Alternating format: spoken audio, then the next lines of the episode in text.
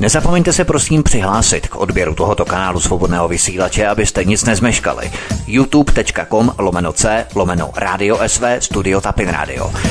Dejte si prosím odebírat tento kanál kliknutím na červenou ikonku v horní pravé části obrazovky s nápisem odebírat a zaškrtněte také symbol zvonečku, abyste byli informovaní o nahrání každého nového pořadu. Tím také nepřijdete o čerstvé premiéry a rozmanité kauzy, které můžete dále sdílet na sociálních sítích. Hezký dobrý den, vážení a milí posluchači. Od mikrofonu svobodného vysílače vás zdraví Vítek. Vítám vás u poslechu série letních pořadů, ve kterých se na svobodném vysílači zaměřujeme na krajské i senátní volby 2. a 3. října 2020 letos na podzim. Královéhradecký kraj leží na severovýchodě Čech. Rozlohou i počtem obyvatel se řadí mezi průměr vedle Hradce Králové, tu máme Jičín, Náchod, Rychnov nad Kněžnou nebo Trutnov. Dnes tu přivítáme rovnou tři kandidáty do rady či zastupitelstva Královéhradeckého kraje. A to lídra, zároveň poslance Zdeňka Ondráčka za stranu KSČM. Dobrý večer. Dobrý večer vám i posluchačům. Druhou na kandidáce vítáme Petru Zakouřilovou. Paní Zakouřilová, hezký večer. Dobrý večer vám přeji. A třetího na kandidátce vítáme místo předsedu KSČM pro ekonomiku Václava Orta. Hezký večer, pane Orte, vítejte. Ano, dobrý večer vám všem. Úvodem na začátku povězte nám něco o vás během zhruba dvou, tří minut. Jaký byl váš hlavní cíl vstupu do aktivní politiky a kdybyste mohli charakterizovat několika slovy, proč zrovna KSČM? Tak trochu se zdráhám vyzvat Zdeňka Ondráčka, který je notoricky známý a nevím, jestli vůbec má vůbec smysl se vás na takovou otázku ptát, ale přesto zkuste to, pane Ondráčku. Já myslím, že o vstupu do politiky v podstatě každý ví po mé více než 23 leté praxi u policie a dvou letech ehm, působení na městském gymnáziu v pozici zástupce ředitele pro výuku. Eh, jsem využil nabídky komunistické strany Čech a Moravy a hned na první pokus jsem se stal poslancem parlamentu České republiky a v této pozici jsem už druhé volební období. V krajské politice působím eh, teď dokonce končí druhý mandát a usiluji o třetí mandát. Zároveň jsem také zastupitelem města Trutnova, který vykonávám třetím volebním období, takže eh, o politiku jsem se začínal, začal zajímat na konci své policejní kariéry a od té doby eh, politikou eh, pro KSČM také žijí. Vy jste bývalý policista, chodí k vám třeba vaši bývalí kolegové třeba jako whistlebloweri s nějakými typy na nějakou korupční činnost a něco podobného? Ono to je obráceně, já dávám typy svým bývalým kolegům. Aha, tak to je ta lepší varianta, vy to máte v podstatě se k vám to zbíhá jako nitky určitě. Tak eh, Petra Zakouřilová, můžete navázat na pana poslance, kdy jste se rozhodla spojit své jméno s KSČM a proč?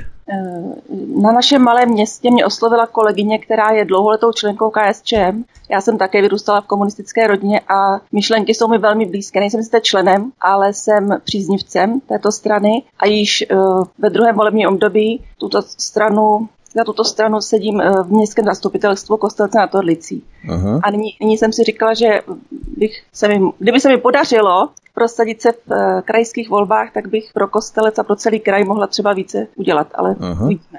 Vaší domenou je školství, vy jste ředitelka mateřské školy.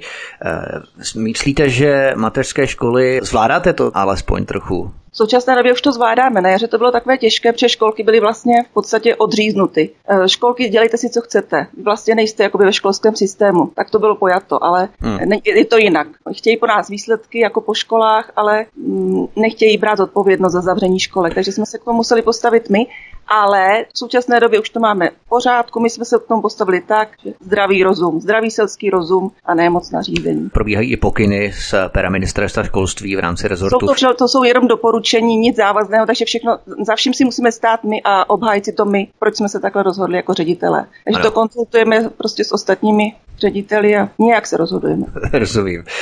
Václav Ort, místo předseda KSČM pro ekonomiku, možná bych svou otázku lehce rozšířil, když samozřejmě odpověste i na ten původní dotaz, ale zeptám se vás také, jaká je situace na zastupitelstvu Královarhadeckého kraje a jak si stojí KSČM v poměru k ostatním stranám a hnutím na kraji. Václav Ort.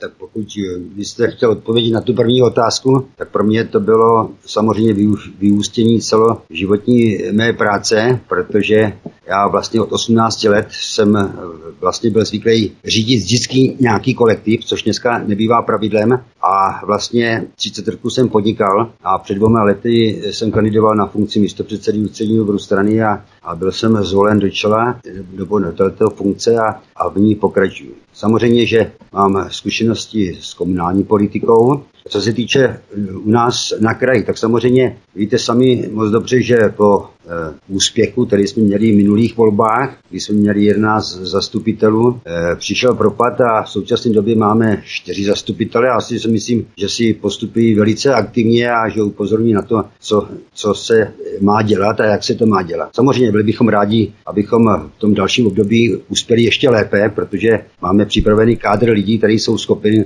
eh, plnit ty věci, které potřebují lidi. A to je Víte, ono se o tom strašně málo mluví, ale přece jenom ten systém, který je nastolen, my máme velké problémy ve zdravotnictví, v dopravě, my máme velké problémy v údržbě silnic a komunikací. Když se pojedete dneska podívat po celokrajských eh, silnicích první, a to ani není potřeba zdůrazňovat, a druhá, třetí třída, to je žalostný. Teď ono dneska, já když jedu po našem kraji, tak jsem úplně zdecený tím, že se ne, nesykají pravidelně příkopy, že e, do křižovatek to je zarostlý. Silnice, které se opravovaly před dvěma lety, už dneska jsou jako kdyby e, tam žádná práce provedena nebyla. Takže my všechno měříme otázka peněz, peněz, peněz, ale neříkáme si, co za to. A ta kontrolní činnost, to si myslím, že bychom měli daleko zlepšit. Víte Jste... sami, že já osobně jsem e, proti dotacím, protože dotace jsou myslím, pokřivením toho, co by, co by mělo být zdravá soutěž, ale pokud už jsou, tak ať jsou rozdělovaný spravedlivě a a, a zodpovědně, tak aby byli cíleně daný tam, kde, to skutečně eh, je potřeba, zejména myslet jenom neustále na lidi, na ty obyčejné lidi, kteří jsou vlastně příjemci, příjemci to, toho, co ty lidi a zastupitelé mají první dělat. Vy jste šikovně nadnesl a v podstatě předběhl z tématy, na která jsem se vás chtěl zeptat, protože vždycky se lídrů a kandidátů ptáme na témata, kterými by artikulovali jejich vstup do eh, volebního klání v rámci krajských voleb letos na podzim. Vy jste nás předběhl, což je skvělé a v podstatě jste jak si nastínil ta témata, o kterých se následně v našem rozhovoru dnešním budeme bavit. Než se ale vypravíme k prvnímu tématu, a to k dopravě, zeptám se vás na rozpočet, který mělo zastupitelstvo Královéhradeckého kraje schvalovat už v září. Ale kvůli hysterii kolem covidu a nejistému vývoji daňových příjmů se bude rozpočet pro příští rok schvalovat až na konci tohoto roku. Sice si to převezme budoucí koalice, tak se nebudou moci vymlouvat, že to je ještě práce té minulé koalice. Ale neprohlubí takové odsunutí nejistotu ve financování kraje příští rok? Ještě Václav Ort. No, já si myslím, že to se bude odvíjet od celé eh, té ekonomické situace, která v současné době je. Víte sami, že a to je, to je známo, že před několika lety a s tím začátkem všichni e, hovořili o tom, že není potřeba státu, že není potřeba e, silného státu, ale že všechno vyřeší náš trh. Bohužel přišla pandemie a, a najednou všichni Eh, chtějí po státu. Jo, stát dej, staj, musíme stát a to, to je otázka i krajů, který dneska zvyšují tlak na stát, aby přispěl na ty propady, které jsou a to samozřejmě bude pokračovat. Já si myslím, že ten rozpočet, který v současné době, který se připravuje, že určitě nebude mít eh, takové parametry, které měl do minulého období, ale že minimálně od těch 300, 400, možná víc milionů poklesne a samozřejmě ten kraj se s tím bude muset vyrovnat. Samozřejmě, že budou některé věci, které se budou muset buď to odložit, a nebo se bude muset šetřit jako ve všech těch sektorech, které, které kraj obsluhuje. Stejně Kondráček. V minulosti zastupitelé rozpočet schvalovali v září, vždy ve volebním roce, v ostatních letech v prosinci. Tím, že rozpočet schvalovalo ještě dosluhující zastupitelstvo, se kraj vyhýbal riziku rozpočtového provizoria. To podle vás příští rok nehrozí, protože příští koalici se nemusí třeba podařit eh, schválit ten rozpočet do stanoveného termínu, to do prosince.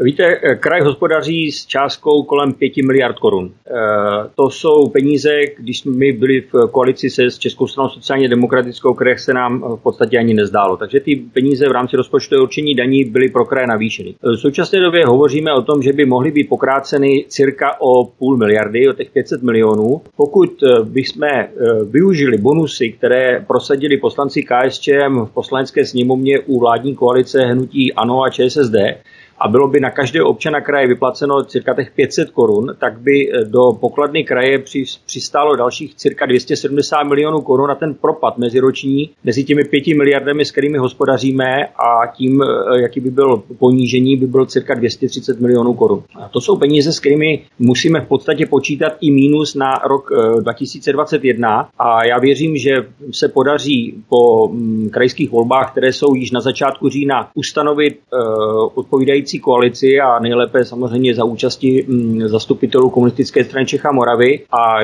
ještě dříve, než eh, bude konec roku, eh, svolat zastupitelstvo a na tom zastupitelstvu, tomu novému zastupitelstvu předložit rozpočet kraje pro rok 2021. Takže všichni, všichni zastupitelé, kteří v kraji dnes jsme napříč politickým spektrem, jsme si tohoto vědomi a já věřím tomu, že budeme přistupovat k tomu i odpovědně a budeme se snažit vytvořit novou koalici bezprostředně po volbách nejpozději do konce měsíce října. V pololetí daňové příjmy kraje dosáhly 2,7 miliard korun, což bylo na úrovni 45% celoročně plánovaných příjmů.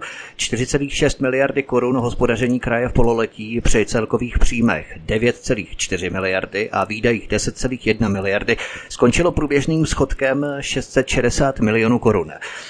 Václav Ort, jak byste chtěl ten schodek vyrovnat? Protože kraj si vzal úvěr 900 milionů korun, původně určený na zaplacení stavby celé náchodské nemocnice, ale to nevyřeší zadlužení kraje v podstatě, to se jenom vlastně přesune na splácení bance, že? No, samozřejmě, tak je potřeba počítat s tím, že Eh, v každém případě se bude muset vzít jedna kapitole za druhou a hledat úspory, kde to půjde. Ono to bude eh, v kraji poměrně složitý, protože víte sami, že eh, v současné době je v řešení nemocnice v Líčině, kde, kde je rozestavená vrátnice a, a, a ostatní věci, které se připravují. Potom se připravuje nemocnice v Náchodě, která dělá spoustu problémů a tam jsou právě ty průtokové peníze, které tam eh, nabíhají a je potřeba s tím něco udělat. Připravuje se rekonstrukce v Trutnově a to je nutný. No a samozřejmě teď k tomu nabíhá ještě, ještě Rychnov s těmi požadavky, který má a, a stát se k tomu zatím nepostavil úplně čelem. No a ostatní věci, které jsou těžko šetřit na, na opravách silnic a komunikací druhých a třetích tříd, a tam očekává se, že tam přidá taky stát na, na tak, jak přislíbil z toho eh, maximálního rozpočtu, který byl schválený, tak předpokládáme, že to bude ta částka, která by se měla dorovnávat. No a samozřejmě ty ostatní položky, které, které jdou, je potřeba velice pečlivě zvážit a záleží na tom, jak budou i ty jednotliví poslanci a i naši poslanci budou určitě dávat návrhy na to, aby, aby se ten rozpočet eh, naplnil a, a pokud možno, aby nedošlo k tomu pokrácení eh, a nebylo, nebylo to znát jako na, na tom životě našich lidí v tom kraji. Ano, eh, pojďme se tady podívat na dopravu. Kapitolu zdravotnictví budeme řešit speciálně zvlášť. Eh, to tady máme připravenou v rámci jednotlivých sekcí našeho rozhovoru, abychom to měli uceleně eh, jaksi strukturované. Takže doprava. Konkrétně na dálnici D11 se podíváme. Dálnice od roku 2017 končí v Hradci Králové. Ve výstavbě jsou dva úseky z Hradce Králové do Jaroměře o celkové délce 22,4 km. Termín zprovoznění druhého sedmikilometrového úseku z Miřice na Jaroměř by měl být rovněž v prosinci 2021. Myslíte, že ten termín je už konečný, že nedojde opět k dalšímu odkladu a termín otevření dálnice se opět neposune? Zdeně Kondráček. Víte, téma dálnice D11, po případě celé dostavby až na hraniční přechod s Polskou republikou, po případě výstavba D35 Eh, jsou poměrně velmi, velmi silná témata pro celý kraj, ale je potřeba také eh, našim posluchačům a vašim posluchačům říci, že zde eh, králové hradičtí zastupitelé hrají jen malou roli, protože se jedná o silnici typu dálnice a silnice dálničního typu a patří ŘSD, to znamená stát. Jasně. To znamená, my tady pouze můžeme eh, jako kraj eh, nějakou formou tlačit na ministerstvo dopravy a řekněme vládu České republiky, aby dostavba D11 byla prioritou, což se samozřejmě děje, protože eh, i v, zastup, v současném zastupitelstvu kraje je nás několik poslanců napříč politickým spektrem a senátoři, kteří toto téma jsme si vzali jako nosné téma a nehledáme v tom politikum napříč, napříč sporem politických stran, ale jdeme v tom tomto jednotně, protože si uvědomujeme tu potřebu dopravního spojení mezi východočeským krajem, potažmo Královéhradeckým krajem a e, zbytkem republiky. A je to třeba také říci z toho pohledu celoevropského nebo celosvětového, že dokončení silnice nebo dálnice D11 až je státní hranici s Polskou republikou, na to navazující dálnice e, Polská D3 je vlastně měla by dokončit celou tu, e, řekněme, magistrálu spojení mezi pobaltskými zeměmi až Portugalskem formou cest dálničního typu. Takže na dálnici my jako krajští zastupitelé toho moc udělat nemůžeme, ale denodenně v podstatě jezdím kolem tohoto rozestavěného úseku a já věřím tomu, že tento úsek dostavěn v, ve lhůtě bude. Ale je to pouze ta část, která ochrání Hradec Králové, protože v současné době, jak to končilo před Hradcem Králové nebo na hranici Hradce Králové po dokončení 4 km a vykoupení pozemku od farmářky Havránkové, tak eh, eh, ten problém začal řešit především Hradec. A já se trochu obávám, že dosunutím dálnice do Jaroměře a nedokončení obchvatu Jaroměře by mohla nastat eh, problém pro, pro město Trutnov, pokud by Poláci, jakože oni jsou v předstihu, dostavili svoji dálnici a celá kamioná doprava, která v současné době jde přes hraniční přechod v Náchodě, měla i přes hraniční přechod v Královci a přes Trutnov. Trutnov by to nezvládl, protože to je 4 až 5 tisíc kilo, kamionů denně a e, v současné době, pokud se nám podaří, nebo podaří se vládě a že se jde dokončit ten dálniční úsek do Jaroměře, ale nebude dokončen obchvat Jaroměře, tak to může být totální kolaps Jaroměře, protože e, bez obchvatu e, to prostě možné není. Ten sedmikilometrový úsek měl být původně otevřený v červnu 2022, teď se hovoří o 17. prosinci 2021, ale urychlení té výstavby bude stát stát. 101,9 milionů korun navíc než řádně dohodnutý termín. Stojí těch 100 milionů navíc za to půlroční uspíšení té stavby. Ještě zde Kondráček. Samozřejmě, že stojí, protože vemte si, že u nás eh, výstavba nebo rekonstrukce silnic, eh, nevím, jestli znáte, jaké jsou ceny, ale jeden kilometr stojí 10 milionů korun. Eh, když vememe, a to je silnice první třídy, nebo silnice druhé nebo třetí třídy, silnice dálničního typu, čtyřproudové, mají ty náklady podstatně vyšší a těchto částí částkách 100 milionů hry A jenom si je potřeba také říci, že eh, na dálnicích je podstatně méně dopravních nehod než na silnicích první třídy, eh, která jde mezi Hradcem a eh, Jaroměří, po případě mezi Hradcem a Trutnovem a Náchodem. A těch smrťáků tam je víc než dost a lidský život určitě má větší hodnotu než pár milionů korun. Řidiči mohli krátce v srpnu jezdit po prvním z několika připravovaných obchvatů v okolí průmyslové zóny v Kvasinách. Severní obchvat Opočná je hotový, další na řadě jsou Domašín a Doudlevy nad Orlicí. Jenomže ten severní obchvat Opočná museli po týdnu zavřít kvůli formálnímu neschválení jednoho dokumentu. A tak kamiony zase jezdily přes Kupkovo náměstí. Hejtman Jiří Štěpán ČSSD se dokonce za tu vzniklou situaci omluvil. O co tam šlo? Bylo nutné kvůli jednomu chybějícímu dokumentu ten obchvat znovu uzavřít, Zdeněk Kondráček? Tak samozřejmě z právního hlediska ano, protože e, ty podklady, které měly být při otevření silnice, prostě nebyly a, ty, ty právní podklady na to všechno nasvědčovaly. Samozřejmě stavebně, technicky ta, ten úsek byl dokončen a bylo to všechno zapříčiněno pouze tím, že někteří politici současné vládní koalice potřebovali být v, v rozhodné době vidět při stříhání pásky a tak prostě to uspěchali. To, to tak prostě je. Ten, kdo uh, to stříhání pásek je poměrně oblíbená disciplína uh, politiků, kde se mohou zviditelnit, co všechno pro občany udělali, ale oni to nedělali uh, pouze ti, co tam stříhají, ale i ti zastupitelé, kteří jenom to takzvaně jenom odhlasovali a samozřejmě byli v tom i jinak činí. Ten první dvoukilometrový severní úsek stál 147 milionů, začíná na okružní křižovatce v nádražní ulici, která napojuje příjezd od eh, Českého Meziříčí a Pohoří a v budoucnu tam bude ústit i jižní část obchvatu. Myslíte, že tu jižní část výrazně zpomalí vykupování pozemku, třeba územní stavební povolení i z finančního hlediska, že je tu prostě riziko prodražení, podobně jako probíhal ten incident s paní farmářskou Havránkovou. Václav Ort. Já si myslím, že by tomu už nemělo docházet, protože přece jenom jako jsou přijímána opatření a zákony k tomu, aby se eh, ty protahování těch staveb jako ne, netáhlo, jako tomu bylo v minulosti. To si myslím, že to je, to je jeden z těch kroků. A co se týče ceny, samozřejmě je to otázka nabídky a, a sou, soutěživosti. Já si myslím, že dneska e, není možné hovořit o tom, jestli ten kilometr bude stát 100 milionů, 200 milionů, ale je potřeba si říct, e, že jestli ty peníze jsou daný účelně. A pokud se e, používají na obchvaty, tak samozřejmě účelné jsou, protože ta doprava, sami dobře víte, pokud jedete po našem kraji, jak to u nás vypadá, protože my vlastně celkově ten kraj nemá vyřešeno tu páteřní komunikaci eh, myslím R35, protože to je vlastně od kraje eh, Mladoboleslavského, kde se táhne vlastně autodoprava po Pasiny, kde dnes a denně krouží nákladní automobily, aby zásobovali kvasiny a spátní mladou Boleslav. A vlastně po Hradec Králové a školy to myšl,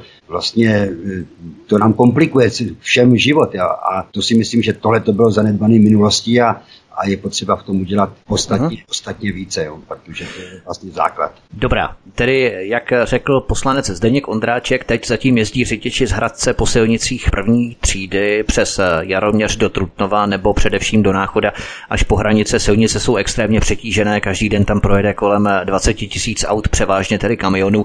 Další silnice se opravují, například tak z Hradce na Jičín, konkrétně úsek silnice I-35 u Klenice na Královéhradecku za 15 15 milionů. Stavbaři také opravují v Hradci transitní silnici I-31 v úseku od křižovatky Akademika Bedrny po křižovatku Tesla za 26 milionů. To má sice na starosti ŘSD, ale co silnice druhých a třetích tříd, které má kraj na starosti, o které se stará, jsou některé komunikace ještě kromě té D11, kterou v podstatě kraj nemá v gesci, to má v gesci, jak jsme řekli, ŘSD, které je podle vás nutné opravit co nejdříve, zde Kondráček, na co se zaměřit, jsou takové úseky. Takových úseků je v Královéhradeckém kraji velké množství. Eh, pokud bych hovořil například o eh, okresu Trutnov, kde, kde žijí a trvale ehm, jezdím, tak eh, je to silnice 2 eh, lomeno 300 z Trutnova na eh, Žacléř a hraniční přechod Královec, silnice 2 lomeno 295 296, to znamená Trutnov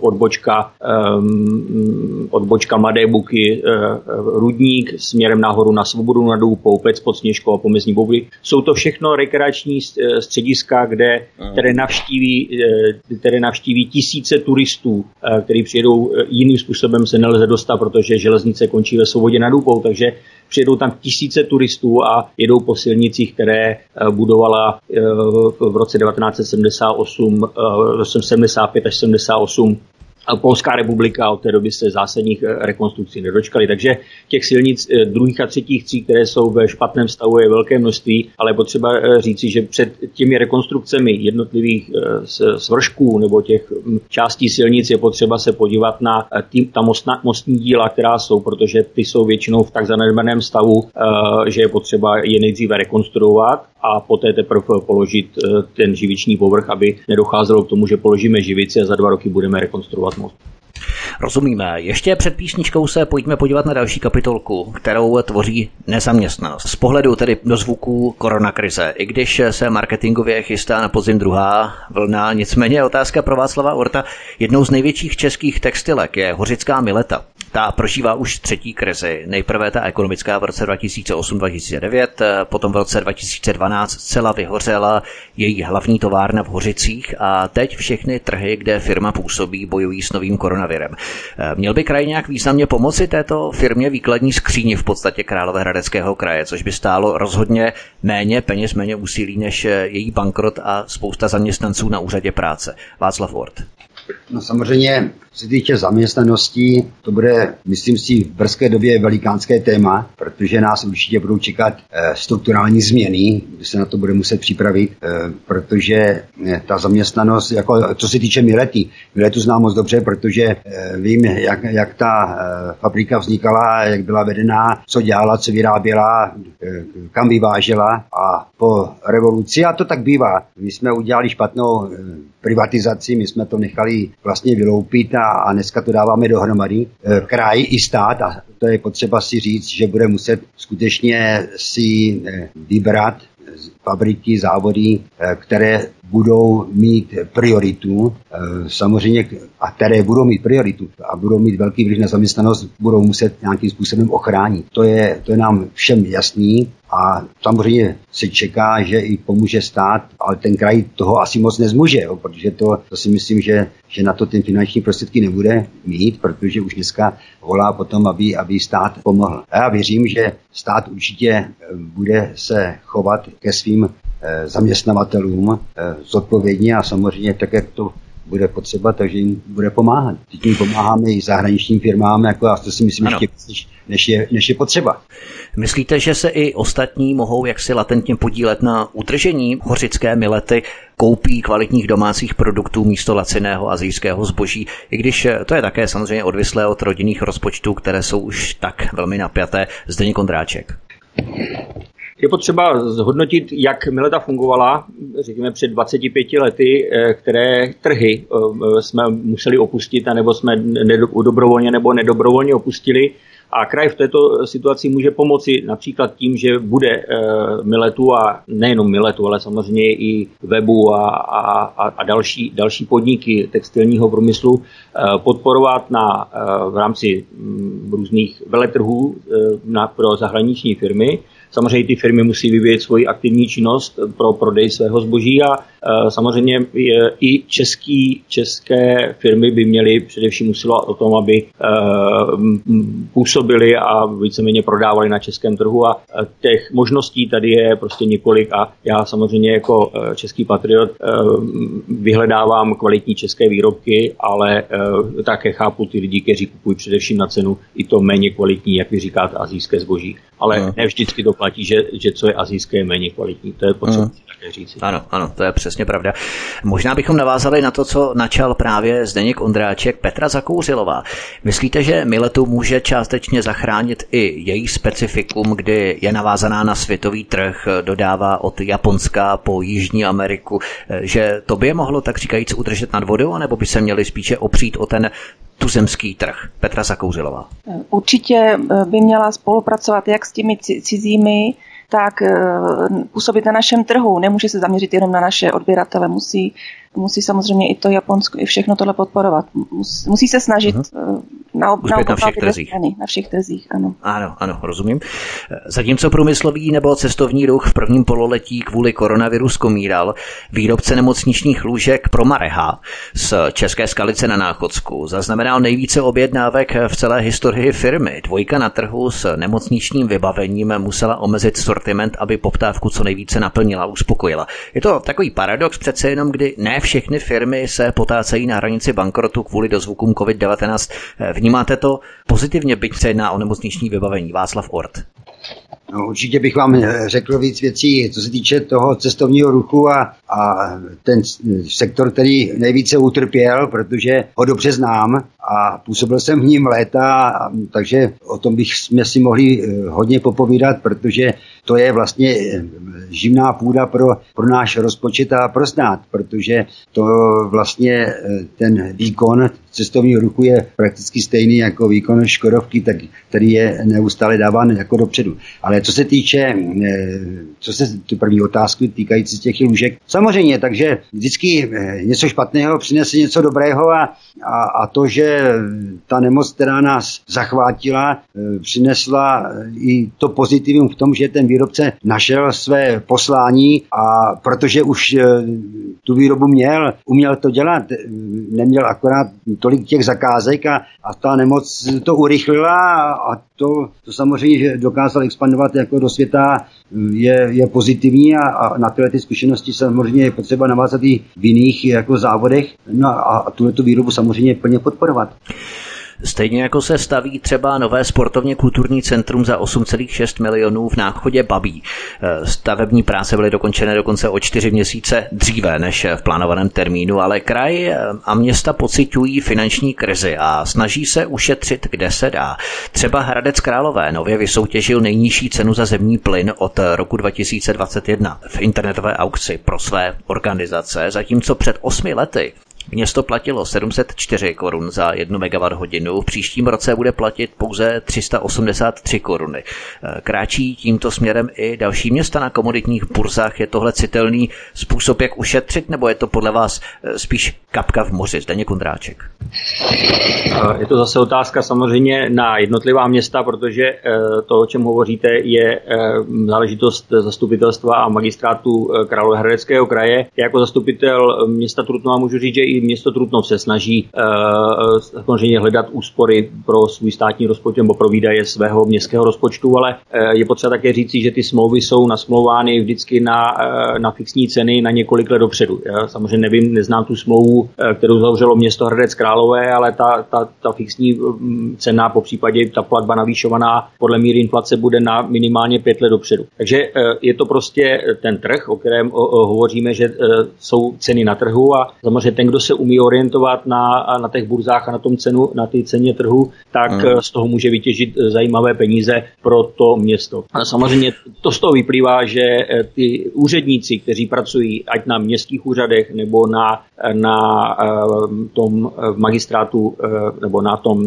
na tom krajském úřadě, jsou strašně důležité pro chod kraje a i pro ty peníze, hmm. které prostě tam budou. Takže dobrý a kvalitní úředník je, tak jak se říká, takzvaně k nezaplacení. Ano, přesně tak.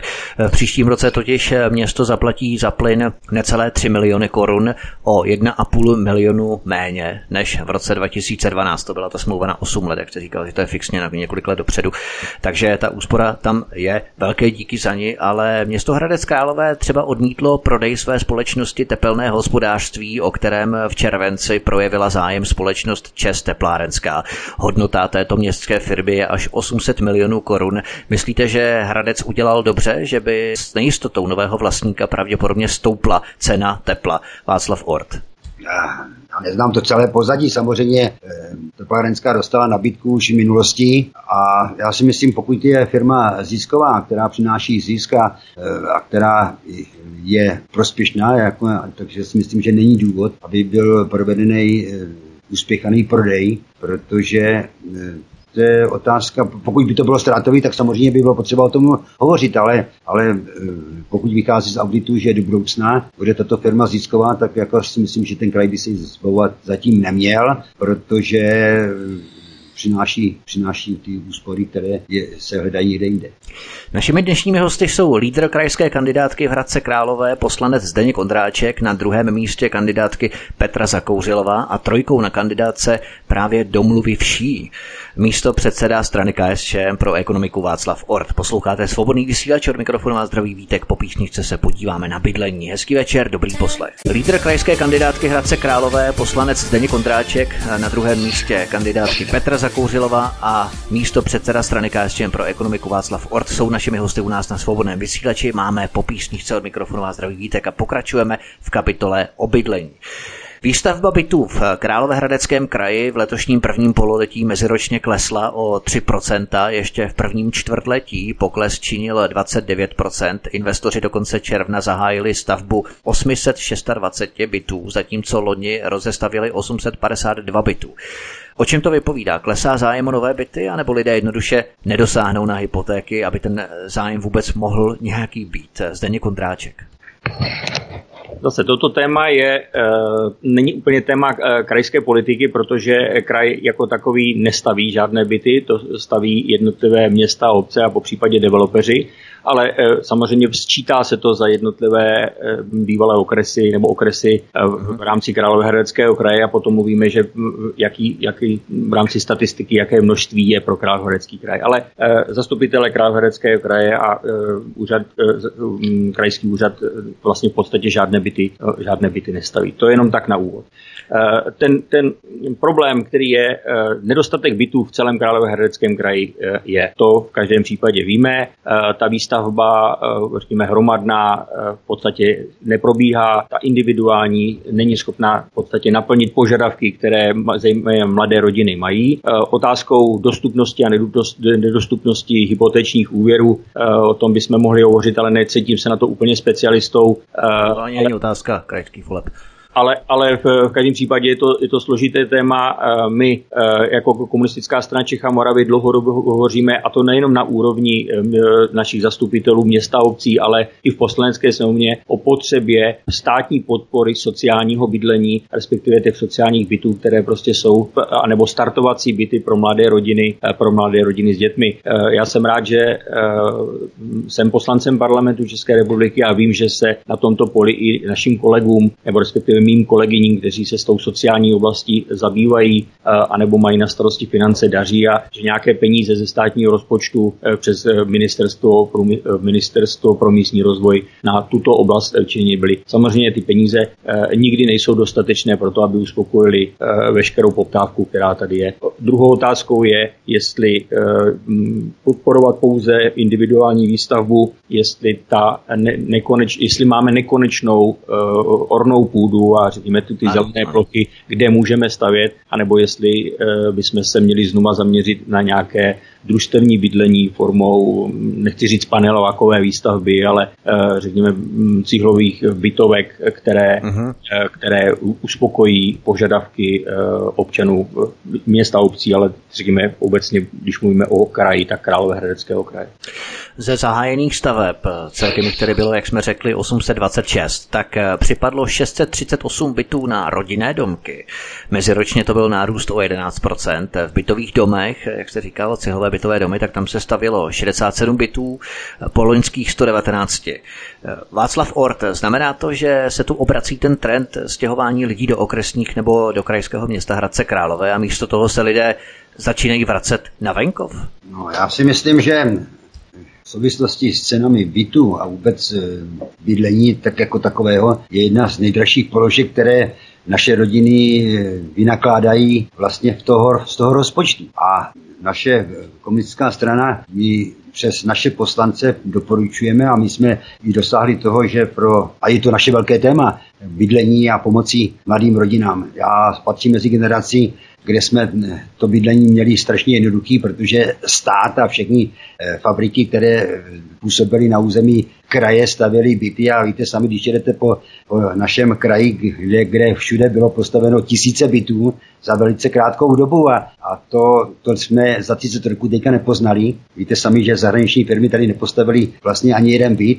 Já mluvím zejména o Škodovce, protože Přece jenom jako byli jsme zvyklí, že tyto firmy eh, stavěly, ale v současné době nestaví. My jsme prosadili do toho rozpočtu, že by měla být uvolněná eh, částka 2,5 miliardy korun na, na výstavbu a pomocí mladým rodinám. Samozřejmě eh, tak, jak to bude a, a upřednostňujeme především tu formu družstevní výstavby.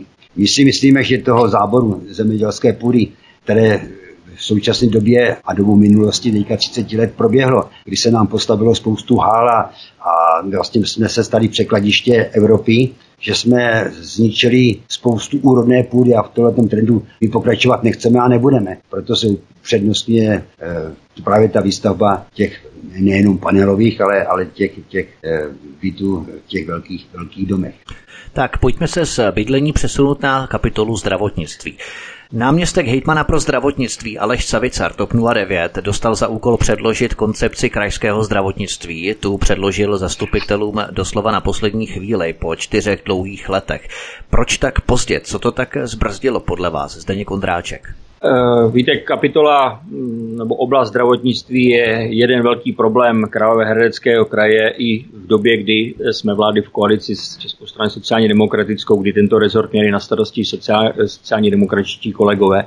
Eh, ty ho, ty ho měli na starosti 4 roky předtím. Takže 12 let zde můžeme ho, hovořit o, hm, řekněme, určité destrukci zdravotnictví Královéhradeckého kraje a eh, ta koncepce eh, zdravotnictví, kterou jsme požadovali po panu radním, aby nám předložil, nebude projednávána, pokud vím, ani na posledním zasedání zastupitelstva, protože v pondělí zasedala rada podle informací, které mám, tuto koncepci panu radnímu odmítla. Totiž ono se hovoří o fúzi sloučení krajských nemocnic, ta koncepce ještě není dopracovaná. Jak hodnotíte vy ten materiál? Dostal se vám vůbec do rukou? Eh, já osobně jsem, jsem s tímto materiálem nějak důkladně neseznamoval, protože moje asistentka eh, pracuje nebo pracovala dlouhá léta ve zdravotnictví jako, jako šéfová odborové organizace jedné z oblastních nemocnic a e, kolegyně, která je s námi na kandidáce na pátém místě, paní e, exposlankyně Sonja Marková je e, zdravotnickým expertem, takže tyto věci jdou přes tyto dvě kolegyně, ale základní informace o tom mám a my dlouhodobě říkáme, že nejsme pro fúzi pod jedno ičo, protože jsme viděli i, co to znamenalo sloučení oblastní nemocnice v Rychnově pod nemocnici v Náchodě a Domníváme se, že mm, vytvoření jedné nemocnice jako akciové společnosti není úplně ta správná cesta. My jsme spíše proto, aby nemocnice fungovaly na jiném, na jiném principu. Nikoli jako, nikoli jako podnikatelský subjekt za účelem dosažení zisku. Ano, že akciovka je v podstatě předstupeň privatizace. Nicméně s exposlankyní Soniou Markovou jsem měl rozhovor před několika měsíci, tak třeba to probereme někdy příště. Nicméně proti covidu-19 se testovalo například eh, v domově u Běřičky v Hradci Králové, ale třeba například další zaměstnanci se nakazili v krajské nemocnici v Ryknově nad Kněžnou, kterou jste zmínil, to mě tak zarezonovalo trošku, konkrétně ve zdejším chirurgickém oddělení. Myslíte, že by provoz krajských nemocnic na Královéhradecku mohl být eh, citelněji ochromený při větším počtu nebo výskytu ohnisek koronaviru? Václav Ort.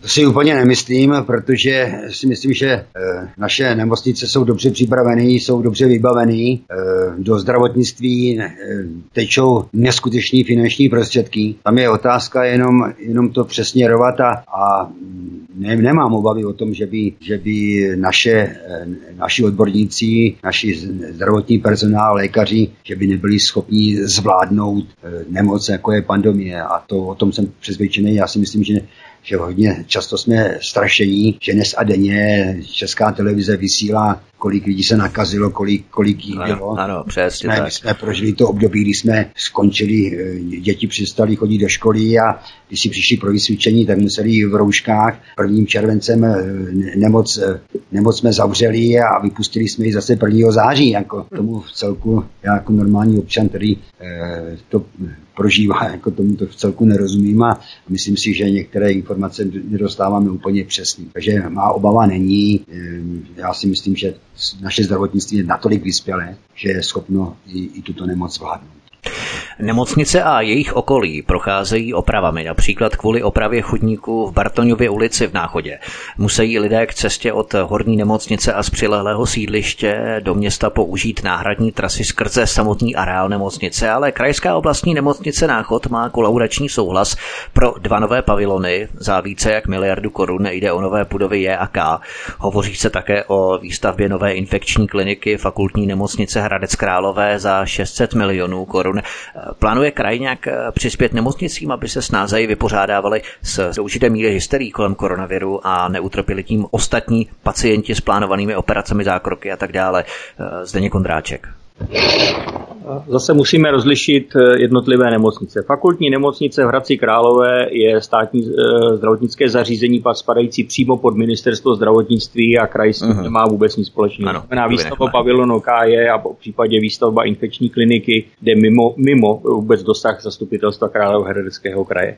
Eh, samozřejmě spádově, když je potřeba větší zákrok anebo zákrok odbornější, naši pacienti z našich nemocnic, které máme v každém bývalém okresním městě jezdí do eh, Hradce Králové, kromě Hradce Králové, kde je pouze ta fakultní nemocnice. Hmm. Co se týká investic, asi víte, jako každý z našeho královéreckého kraje, že největší investice do zdravotnictví probíhá výstavbou nového pavilonu nemocnice v Náchodě, kde se proinvestovalo cirka 1,3 miliardy korun a teď bude do toho dovybavit tento, tuto stavbu novým zařízením pro výkon zdravotnické péče.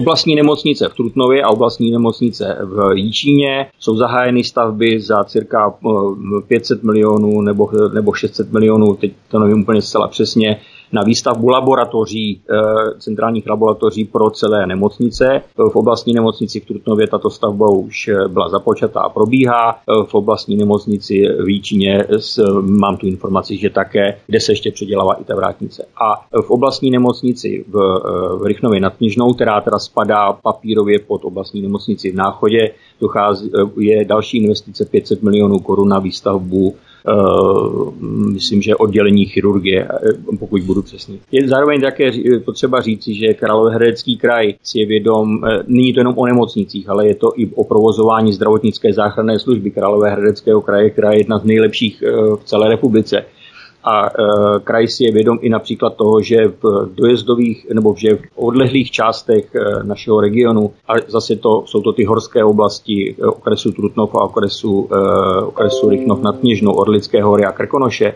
kde ty dojezdové časy zdravotnické záchranné služby sídlící v Trutnově, po případě ve Vrchlabí a, a v dalších místech jsou někdy nedostačující. Takže kraj v tomto volebním období zahájil stavbu nebo výstavbu nového střediska výjezdové záchranné služby v Temném dole a vlastně skomfortní tak řekněme dojezdové časy pro návštěvníky Krkonoš, východní části Krkonoš, to znamená Pece, Posněžkov a Pomezních. E, to jsou věci, které se zdravotnictví týkají a říkám, tady v tom případě je potřeba velmi výrazně odlišovat e, ty peníze které, a, ty, a ty činnosti, na které má vliv kraj a krajské zastupitelstvo od těch, e, které jsou sice na území našeho Královéhradeckého kraje, ale v podstatě my, my je nějakým způsobem jiný ovlivňovat nemůžeme. Máme zde ještě nemocnici ve dvoře Králové nad Labem, která se sice nazývá městská nemocnice historicky, ale spadá samozřejmě do sítě, do sítě zdravotnických, zdravotnických zařízení Královéhradeckého kraje. É.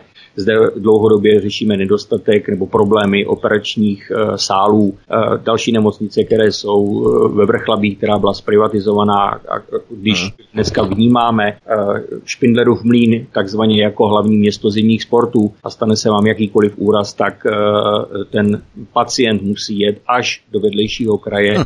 Eh, aby byl, řekněme, ošetřen eh, v tom nemocničním zařízení, protože eh, ty některé smlouvy s vrchlapskou nemocnicí prostě uzavřeny nejsou. No, no. Samostatnou kapitolou, které bychom mohli zahrnout i pod, i pod to zdravotnictví, je pak samostatná horská služba, která právě v tom letním i zimním období vykonává pro zdravotnické záchranáře tu nejdůležitější práci, to znamená přiblížení eh, k tomu pacientovi, po případě s jeho svezení dolů a předání zdravotnickým záchranářům. Takže i velké poděkování patří horské službě a její činnosti a to všechno kraj řeší a jsem rád, že jako poslanec eh, mohu třeba teď řešit potřebu nové výjezdové stanice v, v Orlických horách. Od září se ve zmíněné náchodské nemocnici otevřela nová ambulance specializovaná na léčbu bolesti ale těžkou personální krizi řeší porodnické oddělení v Trutnově, které je součástí krajského zdravotnického holdingu. Kvůli nedostatku lékařů v srpnu zavřelo a v září zůstává dále zavřené. O čem to vypovídá? Je tak málo specialistů na Trutnovsku? Se prostě rodit přestane? Vy jste z Trutnova, tak eh, jste dlouho hovořil, tak ještě znovu eh, Zdeně Kondráček. Tak já zkusím být krátký. Víte, když jsem se narodil já v, eh, v městě Žacléři, tak v okrese Trutnov byly čtyři porodnice. Dnes jsme v rámci, v rámci budování rozvinutého kapitalismu to vytunili tak, že největší okres v kraji, kterým okres Trutnov je, nemá už ani jednu porodnici. Nevím, jestli to je úspěch nebo velký neúspěch tohoto zdravotnictví. Já to považuji za neúspěch, protože rodičky, eh, budoucí maminky mají právo eh, se rozhodnout, kde budou eh, rodit své dítě a jet z některých okrajových částí okresu Trutnov až do fakultní nemocnice v Hradci Králové nebo jet až do oblastní nemocnice v Náchodě nemusí být vždy úplně to, co by bylo ku prospěchu života a zdraví jak maminky, rodičky, tak samozřejmě toho dítěte. Takže mě to velmi znepokojuje. Vnímám to jako velké selhání současné koalice a radního za TOP 09 pana Cabicera, kterého jste zmínil, myslím, už na začátku našeho eh, povídání a eh, na příštím zasedání, na tom posledním zasedání zastupitelstva budeme chtít informace. Eh, a určitě se s tím nemíníme spokojit, aby tento stav zůstal. Pokud dojde k uzavření, dlouhodobému uzavření hm, porodnické porodnice, bude to mít, může to mít za následek i uzavření dětského oddělení a to si neumím představit, že by něco takového mělo, mělo, mělo se tady stát.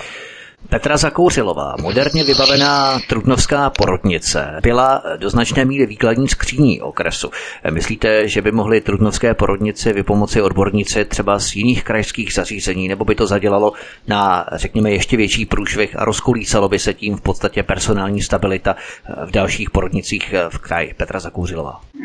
Myslím si, že eh, by to rozhodně bylo eh, dobře, dobře, kdyby si vypomohli, protože v podobné situaci byla i Rychnovská porodnice a vlastně vypomohla fakultní nemocnice, pak tam jsou různé dotační programy, na které tam e, přilákali v podstatě zaměstnance a Rychnovská porodnice tím byla zachovaná i dětské oddělení, takže si myslím, že to samé by mohlo být i v Trutnově, by mohlo zafungovat.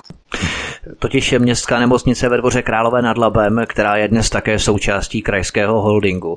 Zavřela porodnici už v roce 1999 Od roku 2013 je mimo provoz také kdysi vyhledávaná porodnice v soukromé nemocnici ve Vrchlabí. Eh, obě nemocnice tady byly zmíněné. Z krajských nemocnic má gynekologicko-porodnické oddělení Náchod, Jičín a Rychnov nad Kněžnou, právě vámi zmíněný. Je nějaká šance tento stav zlepšit? Může s tím kraj reálně něco udělat, když prostě ti specialisté prostě nejsou? Petra Zakouřilová ještě. No, kraj, kraj s tím musí něco udělat. Tato situace je dál neúnosná. Eh, musí vymyslet nějaký, nějaký, nějaký systém, jak sem dostat ty lidi, ty odborníky. V republice jsou a prostě když to funguje jinde, musí to fungovat i v Královéhradeckém kraji. Má kraj, eh, Zdeněk Kondráček, má kraj nějaké nástroje, aby právě ty specialisty přilákal do Královéhradeckého kraje, když eh, podle Petry Zakouřilové jsou ti odborníci, jsou vystudovaní medici, kteří se specializují právě na porodnictví v České republice jsou. Má možnost Královéhradecký kraj nějakým způsobem přilákat do třeba, já nevím, platovými pobídkami pobídkami, bonusy a tak dále? Uh, víte, co jsou ty platové podmínky a platové bonusy? Když jsem slyšel informaci, že lékaři, kterému, kterému byla nabízena práce, vypracoval u nás eh, na gynekologicko-porodnickém oddělení oblastní nemocnice v Trutnově, je nabízen nástupní plat mezi 130 a 150 tisící koruny k tomu služební auto a bydlení, tak eh, to pro eh, řadu, pro 90% eh, zaměstnanců jsou peníze, o kterých v životě neslyšeli a, a si je v životě na výplatní pásce neuvidí.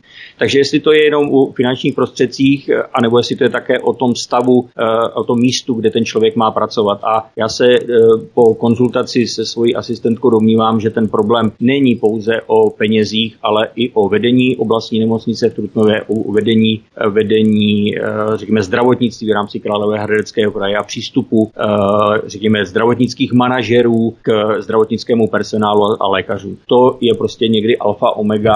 Můžete mít jakékoliv platové a jiné podmínky materiálně technického zabezpečení, ale když ehm, tě nenapadá jiné slovo, eh, když vám vládne eh, no asi víte, co chci říct. Asi tak, dobře, to slovo, která vás no, napadlo. Tak eh, to přesně to slovo, když vám ten člověk vládne, tak prostě můžete mít podmínky jakékoliv a jdete radši k lopatě. Eh, samozřejmě lékař k lopatě nejde, ten využije nabídku jinde, protože lékařů je nedostatek v podstatě všude, ale je také potřeba se pohlednout po okolí a říct, jestli jsme schopni kvalitní lékaře přivést do českého zdravotnictví ze zahraničí. A zde v současné době myslím především eh, státy postsovětské a tam ti lékaři jsou, akorát, že eh, ne vždycky jim tady vytvoříme podmínky a nebo na ně kouká náš zdravotnický holding a nazdačím skrz prsty. Já myslím, uh-huh. že to vždycky tak není a pokud toho člověka zde budeme mít a budeme s ním pracovat, tak z ní může být kvalitní doktor a je potřeba také říci, že eh, pacienti k lékaři, který je slovanského typu, přistupují eh, stále jinak než k, k lékařům, řekněme, jiné, jiných etnik. Lídr krajské kandidátky Hradce Králové, poslanec Zdeněk Ondráček, Petra Zakouřilová a Václav Ort jsou našimi hosty u nás na svobodném vysílači od mikrofonu a zdraví vítek. Dáme si písničku a po ní se podíváme na školství. Dobrý večer, příjemný poslech. Posloucháte svobodný vysílač, písnička nám doznívá od mikrofonu a zdraví vítek a spolu se mnou jsou tu tři kandidáti v Královéhradeckém kraji a to lídr krajské kandidátky Hradec Králové, poslanec Zdeněk Ondráček, na druhém místě kandidátky Petra Zakouřilová a trojkou na kandidátce místo předseda strany KSČ pro ekonomiku Václav Ort. Pojďme se podívat na školství. Koronavirus totiž protkává i rezort školství, se kterým se ale Královéhradecký kraj popasoval poměrně jinak. Rekordních více než 200 milionů korun. Letos investuje kraj do škol, které zřizuje finance do oprav půjdou z Fondu rozvoje a reprodukce Královéhradeckého kraje. Během prázdnin prošlo stavebními úpravami 10 školských zařízení. Hovoříme například o Broumovském gymnáziu nebo Hradecké Vocelovce. Částečnou rekonstrukcí také projdou Zemědělská akademie a gymnázium Hořice v Rígrově ulici, anebo Vyšší odborná škola a střední průmyslová škola v Rychnově nad Kněžnou. Václav Ort, může si kraj dovolit takové investice do opravy škol najednou bez rizika vyššího zadlužení v budoucích letech? Nejenom, že si to může dovolit, ale on si to musí dovolit, protože přece jenom oblast školství to je tak závažné téma a pokud budeme myslet na budoucnost a budeme připravovat eh, finanční prostředky pro naší budoucí generaci, a pro školy tak, abychom je měli kde vyučit, abychom je měli kde vyškolit k tomu, aby byli eh, potom zařazeny do toho výrobního procesu, tak je to naše absolutní povinnost. Víte sami, a mluvili jste o těch hořických, hořických škole zemědělských, víte sami, jaká, jaká, jaký tam byl stav. E, 25 roku to stagnovalo. Vlastně to, co by se měli ty žáci učit, to bylo předpotopní. Konečně kraj vytvořil finanční prostředky a a už eh, tu učenskou školu e, zemědělskou dal do takového pořádku, e, kterou si v současné době zaslouží ty žáci. A to nejenom, nejenom tam. Víte sami, že jeden čas byla snaha nějakým způsobem ty školy utlumovat. My jsme přišli o řadu učňovských zařízení. Dneska hledáme cesty, jak, jak děti vrátit k práci. My jsme, víte sami, že nám chybí dneska na trhu řemeslníci. Bez nich se žít nedá. My jsme v minulosti vrhali všechny děti na střední školy a, a kdo nebyl maturant, tak vlastně nebyl, nebyl normální člověk. A my jsme to učňovské školství úplně nakřivili a dneska hledáme cesty a musíme je hledat, abychom se vrátili zase zpátky tam, kde, bych, kde jsme měli být, abychom vy, vy, eh, nám chybí tesa řízedníci, eh, truháři, já nevím, všechno, všechno tohleto eh, řemesla, která jsou postaveny na, na, na práci, na, na tomu základním umu, to jsme my eh, přerušili. Víte sami, že se zrušila na školách eh, pracovní výuka, děti se nevedly k technickým směrům. Ta zkrátka, toto se musí, eh, musí napravit. Takže ano, asi myslím, že ty finanční prostředky je potřeba hledat a do budoucna je potřeba s tím počítat a, a ty školy modernizovat v každém případě. Ano, čili manuální předměty a učňovské školství, učňovské obory. Petra Zakouřilová, eh, v příštím roce vznikne na střední škole informatiky a služeb ve Dvoře Králové centrum zaměřené na výuku informační a kybernetické bezpečnosti za 13 milionů korun. Jeho součástí bude kybernetická laboratoř, prostory umožní simulaci počítačových útoků a obranu proti nim. Myslíte, paní Zakouřilová, myslíte, vnímáte takové centrum jako potřebné, nezbytné, nebo těch 13 milionů byste využila efektivněji do podle vás důležitějších projektů ve školství v kraji? Samozřejmě důležité to v této době je kybernetické centrum, ale já bych eh, ty peníze eh, dala i na například stipendia pro řemeslné obory, nebo zapoj, zapoj, aby se lépe zapojily firmy, aby se firmy zapojovaly těch řemeslných oborů, aby ty nám vzkvétaly ty řemeslné obory a nejenom se zaměřit na ty počítače a virtuální, mm. virtuální svět, v kterým dneska žijou ty děti. Měli by se vrátit zpátky na zem do normálního života a trošku. To máte úplnou pravdu, naprosto perfektně jste to schrnula.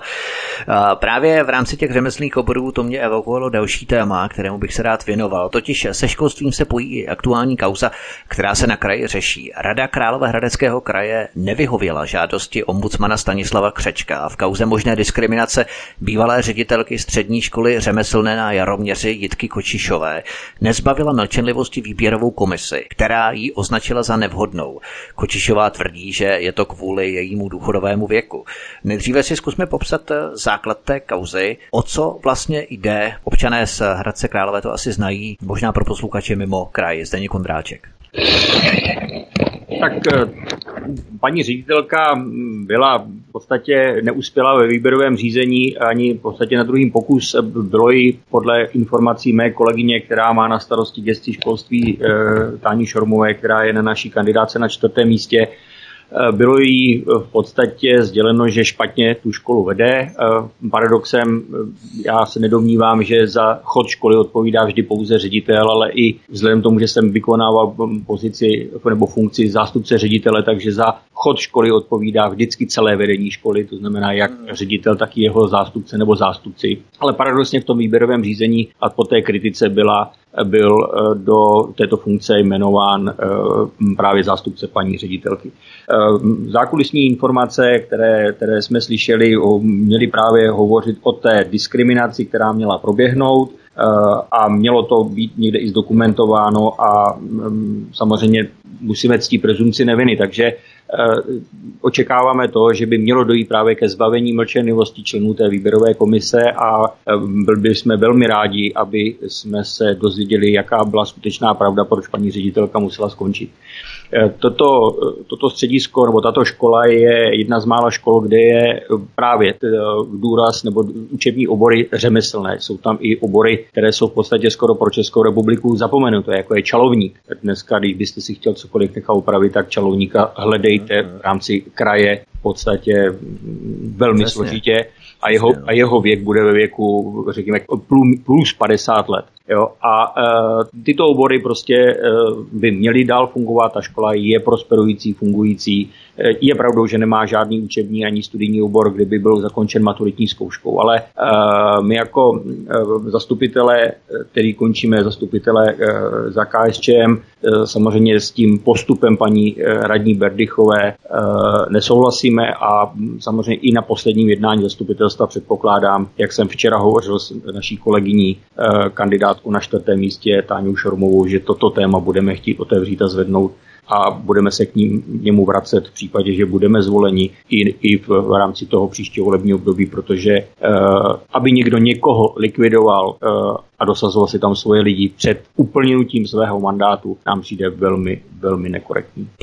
Jasno do případu by mohli vnést právě členové té výběrové komise, ti však mluvit nesmějí, protože je Rada Královéhradeckého kraje nezbavila mlčenlivosti.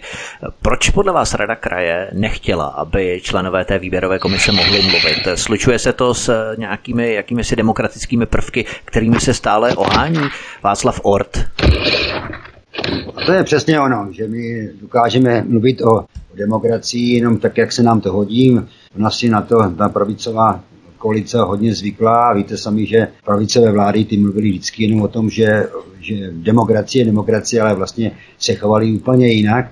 A to je přesně ten případ, který je potřeba připomenout těm lidem a, a samozřejmě pokud bychom měli dostatek mandátů a, a, a lidé v kraji volili komunistickou stranu, která je, myslím si, zcela čistá a, a pracuje na právě na, na těch demokratických principech, že určitě tohleto téma nenecháme spát a otevřeme, protože nás to taky bude zajímat, protože jestliže některé věci jsou zatřeny a, a nikdo nechce znát pravdu, tak potom asi e, se naskytá otázka, jestli to opravdu všechno je v pořádku a jestli se nikdo nebojí o to, že provede nějakou alotrii. A to je třeba s tím pamatovat a určitě pokud bychom se stali e, takovým subjektem, který bude vládnout kraji, tak určitě bychom tyhle ty věci nikdy nepřistupovali.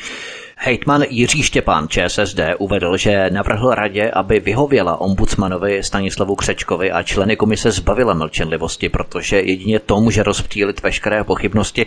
Nehraje tam roli třeba i to, že Stanislav Křeček i ředitelka školy byli dlouholetými členy ČSSD, stejně jako Královéhradecký hejtman, se kterou eh, mají stan a východočeši na krajské koalici dlouhodobě napjaté vztahy. Eh, bylo by to šetření ombudsmana podle vás nezávislé, nestrané, nebo by se to mělo nechat na policii? Petra Zakouřilová. Já si myslím, že v současné době, když je ta uh, kauza takhle rozvířená, takže by určitě byla transparentní a nebyla nějak ovlivněna členstvím ČSSD nebo nějakým kamarádstvím. Myslím si, že by to bylo tak, jak by to mělo, hmm. že by se to prostě vyšetřilo správně. Ale je pravda, uh-huh. jestli teda se k tomu ještě můžu vyjádřit, že Určitě. Eh, já jsem teda mm, taky ředitelkou organizace a vím, já třeba v té současné chvíli nejsem v té situaci, ale ředitelé jsou pod velkým tlakem zřizovatelů, aby se chovali podle toho, co ten zřizovatel chce. Že v podstatě někdy se musíme rozhodnout, jestli budeme jednat podle svého nejlepšího vědomí a svědomí, no podle toho, jestli chci být ještě ředitelka, anebo mě ten zřizovatel prostě potopí. Uh-huh. Takže jsou takové případy a není jich málo. Je to strašně těžký. Pořád jste někde na hraně balancujete a nevíte vlastně, uh-huh. jak to máte udělat, abyste se zavděčil všem. Ano, protože učitelé po vás chtějí něco a teď kraj chce něco jiného, že? A v podstatě jak to vybalancovat. Nebo město v případě škole. Které... A, ne, a pak jsou tam ještě rodiče další. A další pak jsou ještě strana. rodiče. No. o tom třeba si můžeme někdy eh, zvlášť popovídat, protože to je velmi zajímavé téma, to školství. Nicméně, pojďme ještě jedna taková pozitivní věc na závěr kapitoly školství. Královéhradecký kraj nakoupil na 6 tisíc stavebnic Roto Abeceda pro děti, které v září na nastoupili do prvních tříd. Hejtmanství za stavebnice zaplatilo 580 tisíc korun, tak to je takové sympatické, i když trému a obavy prvňáků z nástupu do školy do první třídy to asi příliš nerozptýlí ještě Petra Zakouřilová. Vy myslíte, že tréma a obavy? Já si myslím, že se strašně těšejí. Valná většina Myslíte? jsou už natěšený. Ano, protože... Ma- Vy jste se těšila do první třídy a měl teda trému. Teď jsem měla předškoláčky a ty se strašně už těšili do školy. Je to asi o tom, jak jsou namotivovaný, ale eh, většina si myslím, že se těší. Těší se na kamarády, který tam jdou ze školky s nima, na novou paní učitelku, už si to tam byli oblídnout, už si tam pohráli, takže vědí, do čeho jdou. Není to jako, není to tréma. Možná ve velkých městech, ale na těch menších Jasně. městech si myslím, že ne, že se těší. Jasně. Je to, Pokud postupují společně, no, když se nedorodí třeba ano, v říjnu nebo v listopadu, tak musí počkat ještě jeden rok. to tam nejdou společně. Tak. V celém kraji nastoupilo do prvních tříd 5500 eh, dětí v Královéhradeckém kraji, takže navzdory uzavření Trutnovské porodnice je v kraji poměrně vysoká porodnost, i když ty děti měly štěstí, že se mohly narodit před 6 lety. Teď eh, už by to měli asi daleko těžší se narodit eh, v Královéhradeckém kraji. Ještě Zeně Kondráček, takový humorný závěr v rámci školství.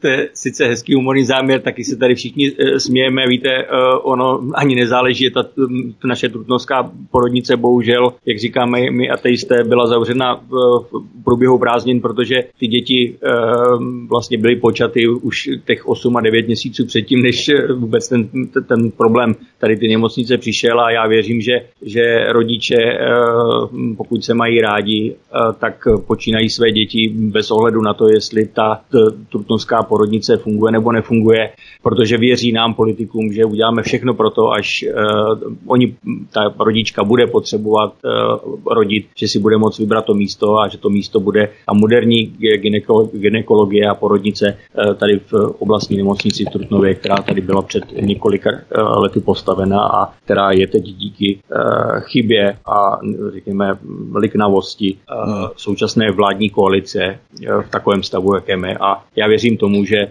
pokud zastupitelé KSČM budou, dostanou mandát od voličů že, a postoupí do zastupitelstva, že to poměrně rychle napravíme.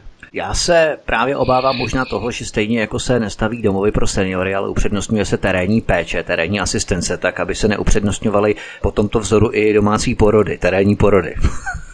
To sice by mohlo být, ale e, shodou okolností jsem o to, tom, tomto tento tématu hovořil se svojí dcerou, která studuje zdravotnického záchranáře, e, tak jsem se jí ptal, jestli bude připravena na to, až bude muset jezdit, e, řekněme, v rámci e, tady našeho okresu Trutnov, nebo kde bude umístěna, jestli bude zvládat porody, e, tak e, já si nemyslím, že jsme v takovém období 21. roku, 21. století, že by ženy zase měly rodit doma bez uh, nějakou no. porodní asistentkou, bez péče uh, lékaře, po případě všech těho, všeho toho, hm, řekněme, zařízení, eh, které je potřebné pro hmm. narození dítěte. A já myslím, že by to byl krok zpět a Eh, nestejně se vracet zpátky do eh, pravěku. Porodní báby, kastrol s horkou vodou a pojedeme.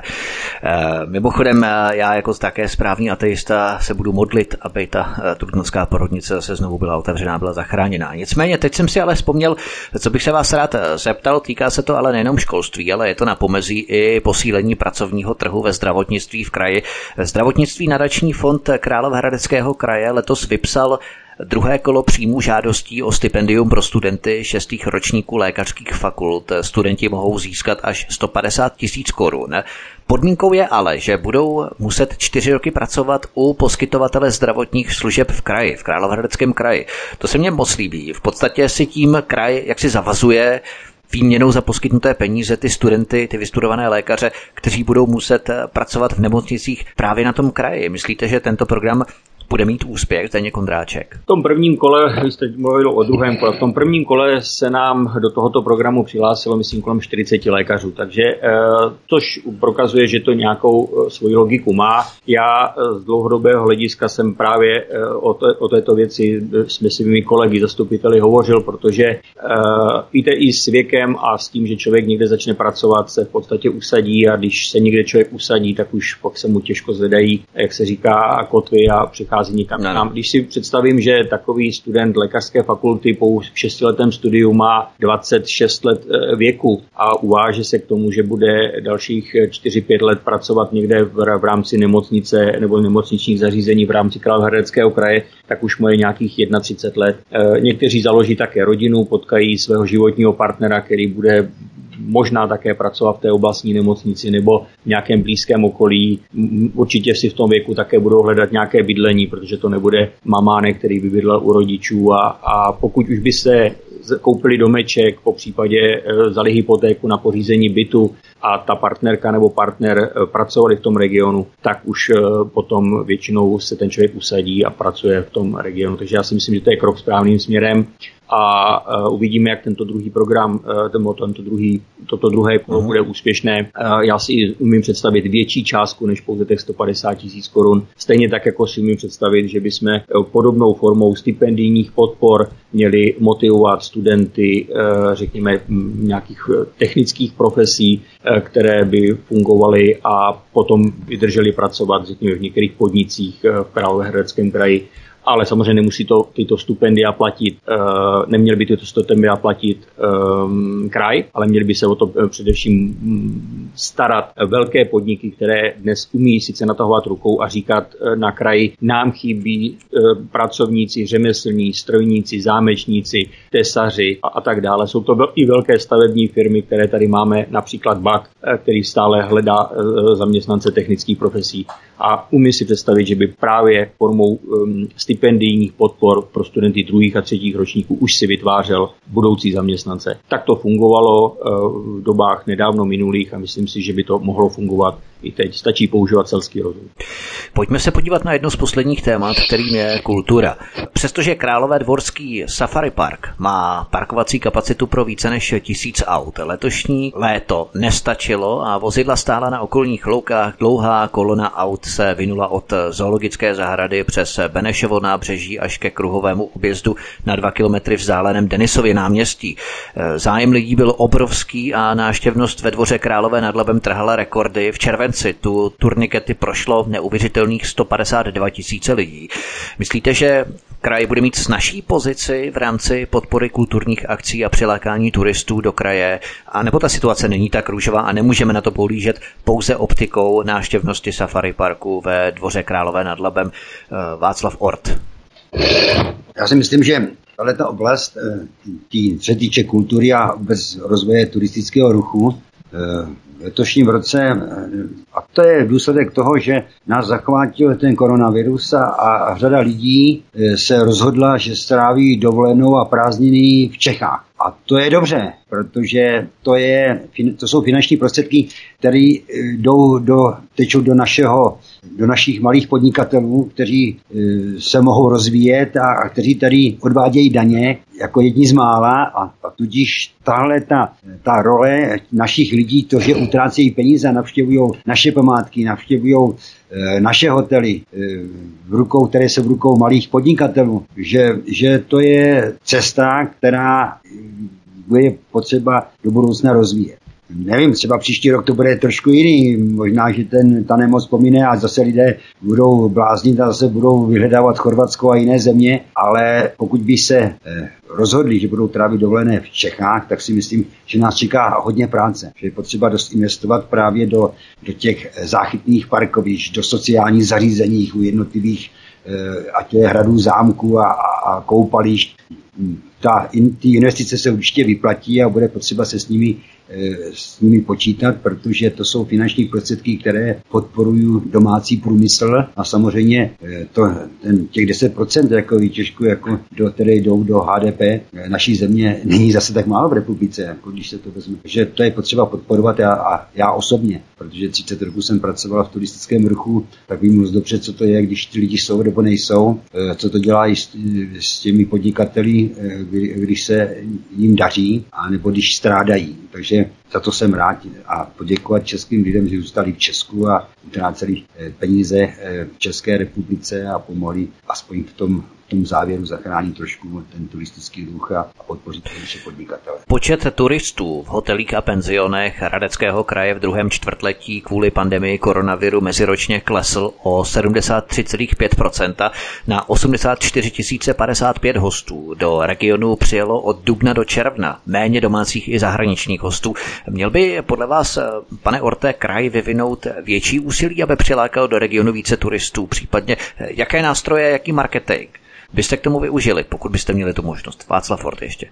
No, samozřejmě, protože eh, už jsem řekl, že v tomto oboru mám poměrně dost vysoké eh, zkušenosti, protože sám jsem provozoval vlastní hotel, takže vím, co to je, eh, když zůstává prázdný nebo když je naplněný. Ale to je to, o čem se mluvíme, eh, bavíme strašně dávno. Tady jsou pokřiveny eh, ty dotační programy. My s nimi neumíme pracovat, jde spoustu finančních prostředků, my to, my, ty podnikatele, které mají hotely, penziony, ty nepotřebují, aby, aby kraj pro ně dělal eh, nějaká střediska, aby vydával nějaké plagáty, tiskoviny a tak dále ty potřebují přímé finanční podpory, to znamená e, pracovat a mít přelet o tom, kolik je hotelů, penzionů činných, aktivních jako v našem kraji a pokud chceme používat dotační programy, aby byly cíleně, aby byly ve formě skutečně těch finančních prostředků a ne ve formě e, nějakých středisek a, a místních akčních skupin, protože ty peníze se cestou rozkulají. Já, já vemu třeba jenom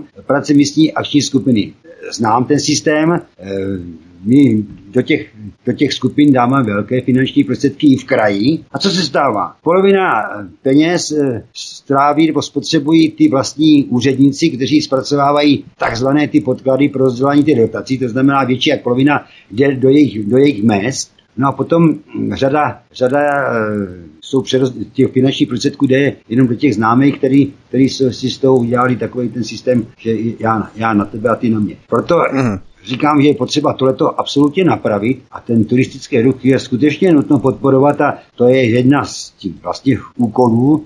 Pokud bych se stal eh, zastupitelem kraje, tak určitě v této, v této pozici bych eh, dbal na to, aby, aby se dostávalo i na, do tohoto sektoru v podstatě více finančních prostředků. A to není jenom hotely, penziony, ale to jsou, to jsou ty základní věci, které, které patří k tomu aby se ten rozvoj dělal, zpracoval vlastně nějaký systém rozvoje turistiky v celém kraji, protože víte sami, když půjdete po celém tom kraji, tak my jsme zanedbali spoustu věcí. My jsme měli krásné krkonoše, my jsme vlastně více opouštěli, že opouštíme to, my tam vlastně se dneska nebuduje a pokud se buduje, tak to vlastně dělají zahraniční firmy. No, vemte si jenom Harachov, jak vypadá. My jsme měli, my jsme byli známí ve světě a pěštili jsme se s tím skokanským sportem a dneska jsme to tam nechali zdevastovat a vlastně nevíme si s tím rady. Uh-huh. Máme řadu... Tam Slováci, myslím, že tam jedou tak, no. Ano, ano, nám, nám, nám tam musí pomáhat špindlu, nám to musí zachraňovat jako pol, eh, slovenské firmy, aby tam dávali finanční prostředky, ale ty finanční prostředky si zase z České republiky odvezu, na to je potřeba si. Přesně tak. Mimochodem, Zdeněk Kondráček ještě. Například zřícení středověkého hradu Wiesenburg v Havlovicích u vás na Trutnovsku, tady se staví nové zastřešení, nebo pod nejvyšším vrcholem Orlických hor, velkou deštnou, stavbaři přestavují turistickou útulnu s občerstvením. Práce začaly v červnu, hotovo by mělo být do konce října, aby na zimu bylo zařízení v provozu a hotové. Měl by kraj nějak významně přispět na podporu takových rekonstrukcí, jako jsou hrady, zámky nebo i dalších objektů a připravovat se třeba na podzim a hlavně na zimu nebo financování větších rekonstrukcí by měl nechat zcela na bedrech těch provozovatelů hotelů a penzionů, případně památek. Víte, vzhledem tomu, že žiju přímo u brány Krkonoš eh, a vidím, jaké množství lidí jezdí do eh, těch turistických center teď právě i přes to léto, kdy vím, jaké jsou obsazené eh, kapacity hotelů a penzionů v těch střediscích, jako je Pec pod Sněžkou, Pomezní boudy, Jánské lázně, Eh, kde vlastně v podstatě nejsou volná lůžka, protože ten turistický ruch eh, teďka tady je, tak jak zmínil kolega, eh, čeští občané zůstali zde v České republice a navštěvují České hory, ale ty, ty hory nejsou nafukovací. A poměrně často slyšíte, že třeba naší nejvyšší horu navštíví až 10 tisíc lidí denně. A už se přemýšlí o tom, jestli spoplatnit, nespoplatnit. A teď jsou to další místa, která tam prostě jsou. A to velké množství turistů, které tady je, nepotřebuje znát, nebo nechce třeba znát jenom ty krkonoše. Já dlouhodobě říkám, že pokud že máme tady i krásná jiná místa v rámci toho regionu a když turista jede a zaplatí si ten tu dovolenou v těch krkonoších, ať je to v jakémkoliv tom středisku východních krkonoš, tak uh, chce si udělat výlet. A když jde do toho města Trutnov, tak se musí rozmyslet, si pojede doprava do Dvora Králové nad Labem a navštíví zoologickou nebo Kux, nebo po případě cokoliv jiného v tom okolí, uh, například uh, krásnou přehladu Les Království, anebo odbočí doleva a pojede se podívat směrem na Úpici a na Jestřebí hory. A když vezmete Úpice, tak tam je to krásné, krásné středisko, nebo krásné místo pro, pro turismus. Jestřebí hory jako takové malé Svatonivice, muzeum bratří Čapků, Eh,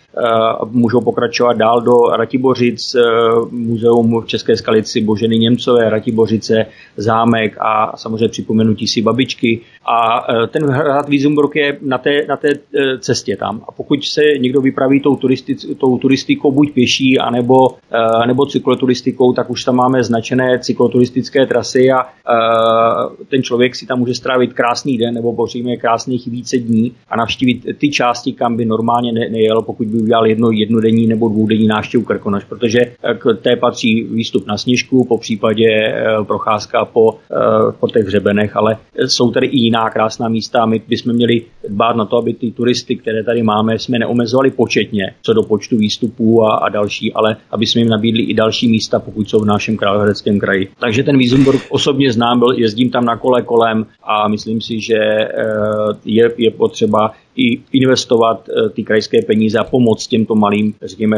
malým místům, a, eh, aby ty lidé eh, potom věděli, že můžou navštívit i jiná místa, která jsou tak stejně krásná jako, jako jiná místa v, v našem kraji. A ty jestřebí hory za to určitě stojí.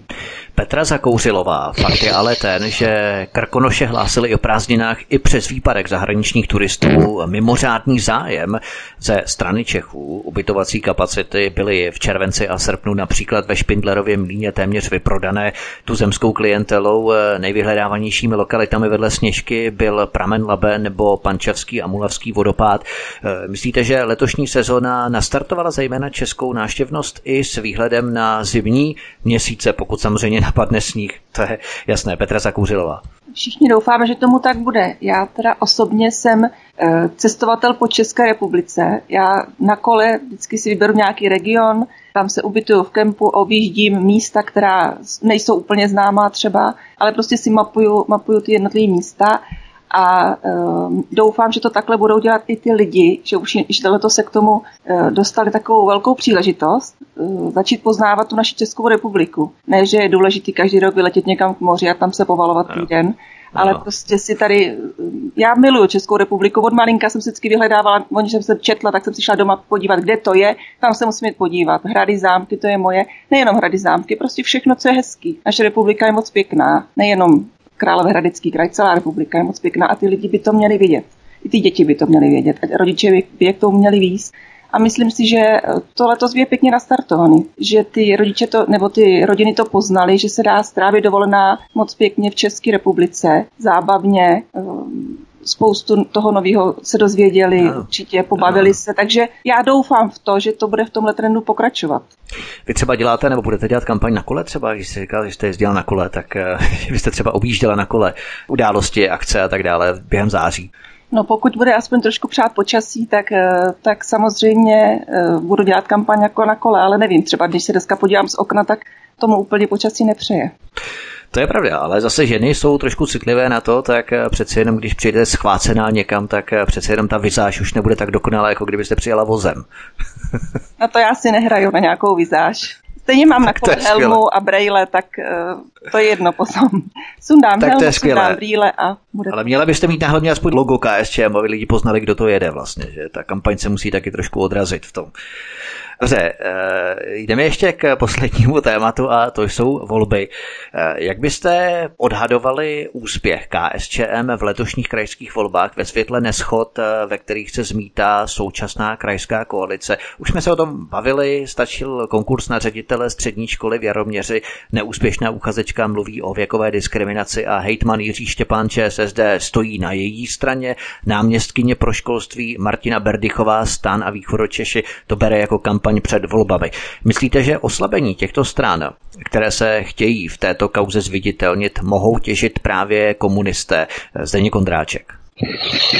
No, když se podíváte na ta volební skupení, která mm, vstupují do mm, podzimních voleb, tak, eh, tak ty tradiční politické strany, které jsou a které známe, tam eh, jenom Eh, komunistická strana Čech a Moravy jde pod svým vlastním logem a pod svým vlastním jménem a pokud vím, tak nová strana, nebo ne nová, ale hm, z těch novějších stran Piráti. Ostatní se schovávají pod nějaké bloky a koalice, takže... To je pravda, i zelení, oni se maskují tak zvláštně, takže, že? Ano, a takže se maskují s tím, že buď očekávají tím, že volič nemusel být z jejich prací spokojen a mohl by jim to dát takzvaně sežrat při těch volbách a proto, proto se spojila sociální demokracie s, s, se zeleným zelenými a s takzvanými nezávislými osobnostmi. Nevíme, co si pod tím představit, protože my máme také řadu nezávislých osobností, například takové paní kolegyně eh, Zakouřilová a eh, jako nestraník může kandidovat i eh, pod, pod hlavičkou politického subjektu. Což tyto subjekty neudělali a nazývají to takzvané, takzvaní nezávislí odborníci.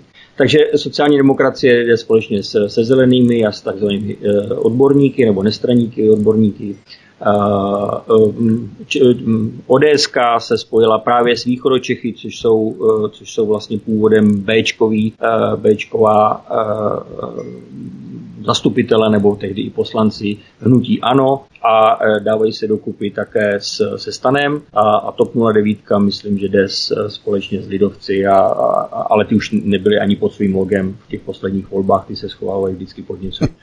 Takže eh, z těch tradičních politických stran jenom KSČM je schopna naplnit kandidátku a nebát se jít do toho volebního souboje pod svým vlastním logem a usilovat o přízeň, o přízeň voličů. Samozřejmě volič musí rozhodnout, jestli dána eh, vábničky eh, nových politických subjektů a bude se domnívat, že nový politický subjekt přinese něco nového, i když tam bude mít staré politiky, kteří v současné koalici fungovali. Takže ta rozhádanost té koalice, o které jste hovořil, je velká. E, ty největší spory byly uvnitř sociální demokracie, ale právě mezi těmi subjekty, které se tak nějakým způsobem domluvili. A e, jak dopadnou volby, o tom samozřejmě rozhodne volič. My jenom přejeme, aby, e, aby dal na pomyslné misky vach vše, co se za poslední čtyři roky v tom Královéhradeckém kraji udělalo. Podíval se na volební programy jednotlivých politických subjektů a zvážil, jestli to, co tam je psáno, je také reálné někdo splnit a udělat, a zda by to bylo v souladu s tím, co on si představuje, jak by měl jeho kraj fungovat. Dlouhodobě víme, že Královéhradecký kraj je jedním z nejlepších místem pro život. E, teď jsme pár dní před vyhlášením této ankety pro rok 2020 a uvidíme, jak se umístíme v letošním roce. V loňském roce jsme, myslím, skončili na prvním místě, ale dlouhodobě se umístíme na bedně. Takže e, Královéhradecký kraj určitě stojí za to, aby eh, ho občan navštívil, přijel jsem, je to jedno z nejlepších míst pro život a eh, jak se bude kraj, kraj dál rozvíjet, záleží na voličích Královéhradeckého kraje a já věřím tomu, že podpoří kandidátku KSČM a my eh, nejen, že obhájíme počet zastupitelů, ale i navýšíme. Václav Ort, poslední slovo. Myslíte, že kdyby se to řešilo, ten konflikt, který jsme zmínili v polovině volebního období, nelétala by trestní oznámení a všechny strany by se snažily fungovat v zájmu udržení koalice s co nejmenšími problémy, zatímco teď právě se ty strany snaží navzájem jak si pošpinit a zvinitelnit se na úkor toho druhého a v podstatě z toho může KSČM těžit. Já si myslím, že my to takhle ani nebereme, protože my jsme postavili kandidátku, která je postavena na zkušených lidech a máme jasný cíl. Já osobně dělám volební kampaň eh, pod takovým sloganem Je to v hlavě a mm, aby si lidé uvědomili, proč volit právě komunistickou stranu, protože my jdeme pracovat. Jo. Komunistická strana nejde loupit a tunelovat, ale my chceme pro ty lidi něco udělat, kde si to zaslouží a myslíme na ty generace budoucí, na naše děti, vnuky a pro ně chceme pracovat. Proto tam taky naši, naši jdou a, a to, je, to je naším základním cílem. A jestli jsou nějaké rozbory, to my teďka momentálně neřešíme, protože se soustředíme na to, abychom ve volbách uspěli, abychom lidi přesvědčili o tom, že je a mají důvod tomu, aby volili komunistickou stranu jako stranu neposplněnou. Jsme připraveni přijmout mandáty a pracovat eh, pro ty lidi. My chceme, aby ti, co jsou nespokojení, jak s politikou celostátní, tak i krajskou, tak aby šli k volbám. Vždyť většinou se stává, že právě ti, kteří jsou nespokojení, zůstávají doma, k volbám nejdou a potom si naříkají, že, že se nedaří toto a toto. Proto my chceme zvednout tyhle ty lidi, aby přišli k volbám. Žádáme je celku já jsem někde uvedl ve svém materiálu, že prosím lidi, aby šli k volbám a, a byly na to reakce, že, že místo předseda ústředního výboru prosí lidi. Já si myslím, že pokud po lidech něco chcete, je to slušné je požádat a poprosit, aby, aby si uvědomili, že nebudu za, jenom za komunistickou stranu, jako že my jsme prostředníky toho, aby se těm lidem lépe dařilo. A to je naším cílem a náš volební program je k tomu připravený a můžou si s tím lidi seznámit. Já si myslím, i naši funkcionáři jsou připraveni na to plnit maximálně. Petra Zakouřilová, myslíte, že každá z těch účastněných stran se na sebe chce strhnout eh, pozornost a zviditelnit se v médiích ve světle této kauzy, anebo jde skutečně o způsob konkurzu do středních škol na kraji a s kampaní to nemá vůbec nic společného. Jak byste to hodnotila vy i v rámci pozic ostatních stran, které se uchází o přízeň voličů letos na podzim? Já si myslím, že se to těm stranám hodí, že se teďka zviditelní před těmi volbami, protože vždycky před těmi volbami se nějaká kauza rozvíří. V téhle situaci, nebo v letošním roce je to tahle ta kauza. No, takže si myslím, že ano, hmm. že se zviditelní ty strany. Tak, to by bylo všechno. Lídr krajské kandidátky Hradec Králové, poslanec Zdeněk Kondráček, byl naším hostem. Eh, pane poslanče, moc vám děkujeme, držíme palce. Hezký večer. Děkuji za pozvání, hezký večer vám i posluchačům. Na druhém místě kandidátky sympatická Petra Zakouzilová, která když bude hezky a bude hezké počasí, uvidíte ji třeba na kole eh, dělat kampaň eh, na obyčejné kole. Vy nemáte elektrokolo, vy máte obyčejné kolo, že? Ano, mám, mám elektrokolo, když jezdím do hor, ale jinak normálně po našem kraji jezdím na normálním kole. Jasně, takže polovince na normálním kole. Uvidíte. Petra Zakouřilová, paní Zakouřilová, hezký večer a moc vám děkujeme, budeme držet palce. Já vám taky děkuji, přijím hezký večer a přijďte k volbám. A trojkou na kandidáce místo předseda strany KSČM pro ekonomiku Václav Ort. Pane Orte také, držíme palce a mějte se hezky, díky. Děkuji vám, já děkuji vašim posluchačům, přeju dobrou volbu a chtěl bych vás všechny srdečně pozvat do to místa, které mám nesmírně rád a to je Český ráj, kde, kde žiju a kde, kde jsem léta v Děkuji. Tak tímto pozváním končíme náš pořad. Milí posluchači, stáhněte si tento pořad buď na mateřském webu svobodného vysílače, anebo zavítejte na náš YouTubeový kanál, kde prosím klikněte vpravo nahoře na horní části obrazovky na červené tlačítko odebírat, čímž odeberete tento kanál a klikněte také na symbol zvonečku, což vám zajistí, že vám e-mailem automaticky bude chodit upozornění na odvysílané pořady. Vy pouze kliknete na odkaz a můžete poslouchat. Je to velmi komfortní, velmi pohodlné. Od mikrofonu vás zdraví. Vítek, mějte se krásně, přeju vám příjemný poslech dalších pořadů svobodného vysílače a těším se s vámi opět příště naslyšenou. Hezký večer. Prosíme, pomožte nám s propagací kanálu Studia Tapin Radio Svobodného vysílače CS. Pokud se vám tento nebo jiné pořady na tomto kanále líbí, klikněte na vaší obrazovce na tlačítko s nápisem Sdílet a vyberte sociální síť, na kterou pořád sdílíte. Jde o pouhých pár desítek sekund vašeho času. Děkujeme.